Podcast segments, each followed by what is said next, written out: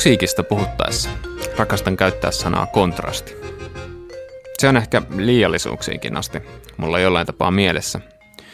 On sitten kyse yksittäisen kappaleen säveltämisestä tai sovittamisesta, keikkasetin kasaamisesta tai vaikkapa albumikokonaisuuden miettimisestä.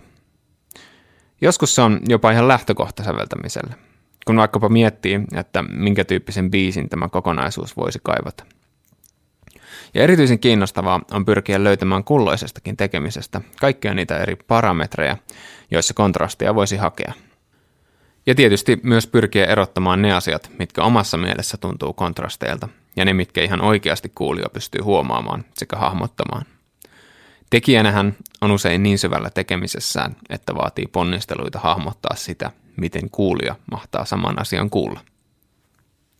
Joitakin vuosia sitten ihan erityisen rakkaaksi aiheeksi, jos nyt näin voi sanoa, mulle muodostui kappaleiden kestot, mikä lienee erityisesti jatsperinteeseen liittyvä aihe. Huomasin niin soittajana kuin kuulijanakin, vaan ihan yksinkertaisesti kyllästyväni siihen, jos kaikki biisit kestää lähemmäs 10 minuuttia. Pitkät kaaret ovat parhaimmillaan ihan mahtava asia, varsinkin tietysti jos muutenkin kokee musiikin mielenkiintoisena – mutta mikään ei ole kuulijana tai soittajana niin raikasta ja yllättävää kuin kolmen kymmenminuuttisen teoksen jälkeen tuleva puolitoista minuuttinen sävellys.